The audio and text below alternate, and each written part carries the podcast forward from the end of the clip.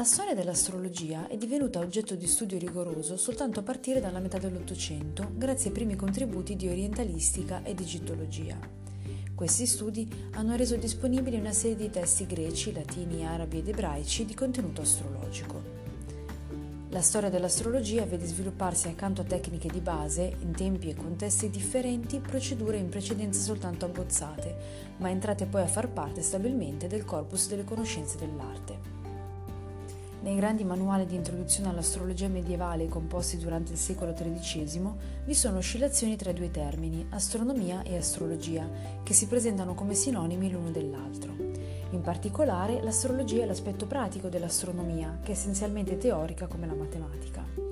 L'astrologia medievale latina è nella sostanza derivata dal sapere arabo medievale, che interpreta originalmente l'opera di Tolomeo. In alcuni di questi scritti sarà più accentuata l'influenza orientale, secondo la tradizione persiana, egiziana, babilonese e ermetica, che insiste sull'importanza delle grandi rivoluzioni planetarie o cosmiche, comprendendo invocazioni di spiriti dei pianeti tramite immagini e sigilli.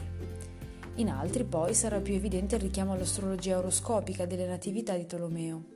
Si devono distinguere così diverse scuole di astrologi e filosofi arabi che hanno influenzato il mondo latino. Su tutti avrà grande fortuna l'opera di Al-Bumasar. Egli contaminerà l'impianto dell'astronomia e astrologia di Tolomeo con problematiche religiose dell'Islam, dottrine aristoteliche, neoplatoniche e storiche. I latini conosceranno Al-Bumasar tramite le due traduzioni latine della sua opera realizzate nell'undicesimo secolo da Giovanni di Siviglia e da Ermanno di Carinzia. Al-Bumasar, ispirandosi a dottrine di matrice stoica e neoplatonica, si esprime a favore della contingenza degli eventi. Questi, prima che accadano, sono in potenza nella guida delle stelle. Una volta accaduti, sono necessari. Pertanto l'astrologia è la scienza della previsione degli accadimenti possibili futuri. Nel XIV secolo sarà Pietro d'Abano a giustificare l'astrologia contro i suoi detrattori, fondandola sulla matematica, con cui sono spiegati i movimenti apparentemente contrari dei pianeti. Pietro applica all'astrologia il concetto di scienza matematico-geometrica di Tolomeo, in contrasto con la dottrina delle sfere omocentriche senza contrari e quindi perfette della cosmologia di Aristotele e dei suoi commentatori. Nel XV secolo l'astrologia è parte del recupero umanistico di testi antichi, soprattutto stoici e latini. Accanto ai testi della tradizione araba, che pure continuano ad avere una certa fortuna e autorevolezza, si diffondono testi greci fino ad allora poco o per nulla conosciuti.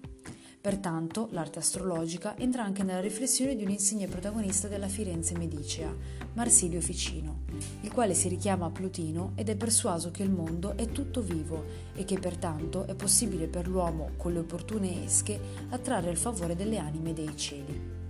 Contro i medievali che pretendevano di controllare gli eventi tramite il loro judicium, fondato su gradi e aspetti matematici, Ficino propugnerà l'idea di un libero inserimento dell'uomo entro gli eventi voluti dal cielo, un cielo che si muove per la sua forma intrinseca che è la sua anima, invisibile, libera, razionale. Altrettanto significativa è la posizione di Pico della Mirandola, autore delle Disputationes adversus astrologiam divinatricem, una spietata macchina da guerra tesa a distruggere sotto ogni aspetto la sostenibilità e la credibilità dell'astrologia. Dal punto di vista della scienza necessaria di Aristotele, così come interpretata da Pico, un'astrologia come quella di Tolomeo, che riconosce essa stessa il suo carattere congetturale, non può ritenersi scientifica. Ma Pico è ben presto accusato da altri studiosi dell'epoca di non aver compreso appieno i fondamenti dell'astrologia, essendosi ispirato invece a posizioni riconducibili alla propaganda di Savonarola. In tale contesto occupa un posto di rilievo un fenomeno del ritorno a Tolomeo, del quale uno dei fautori più illustri è Girolamo Cardano.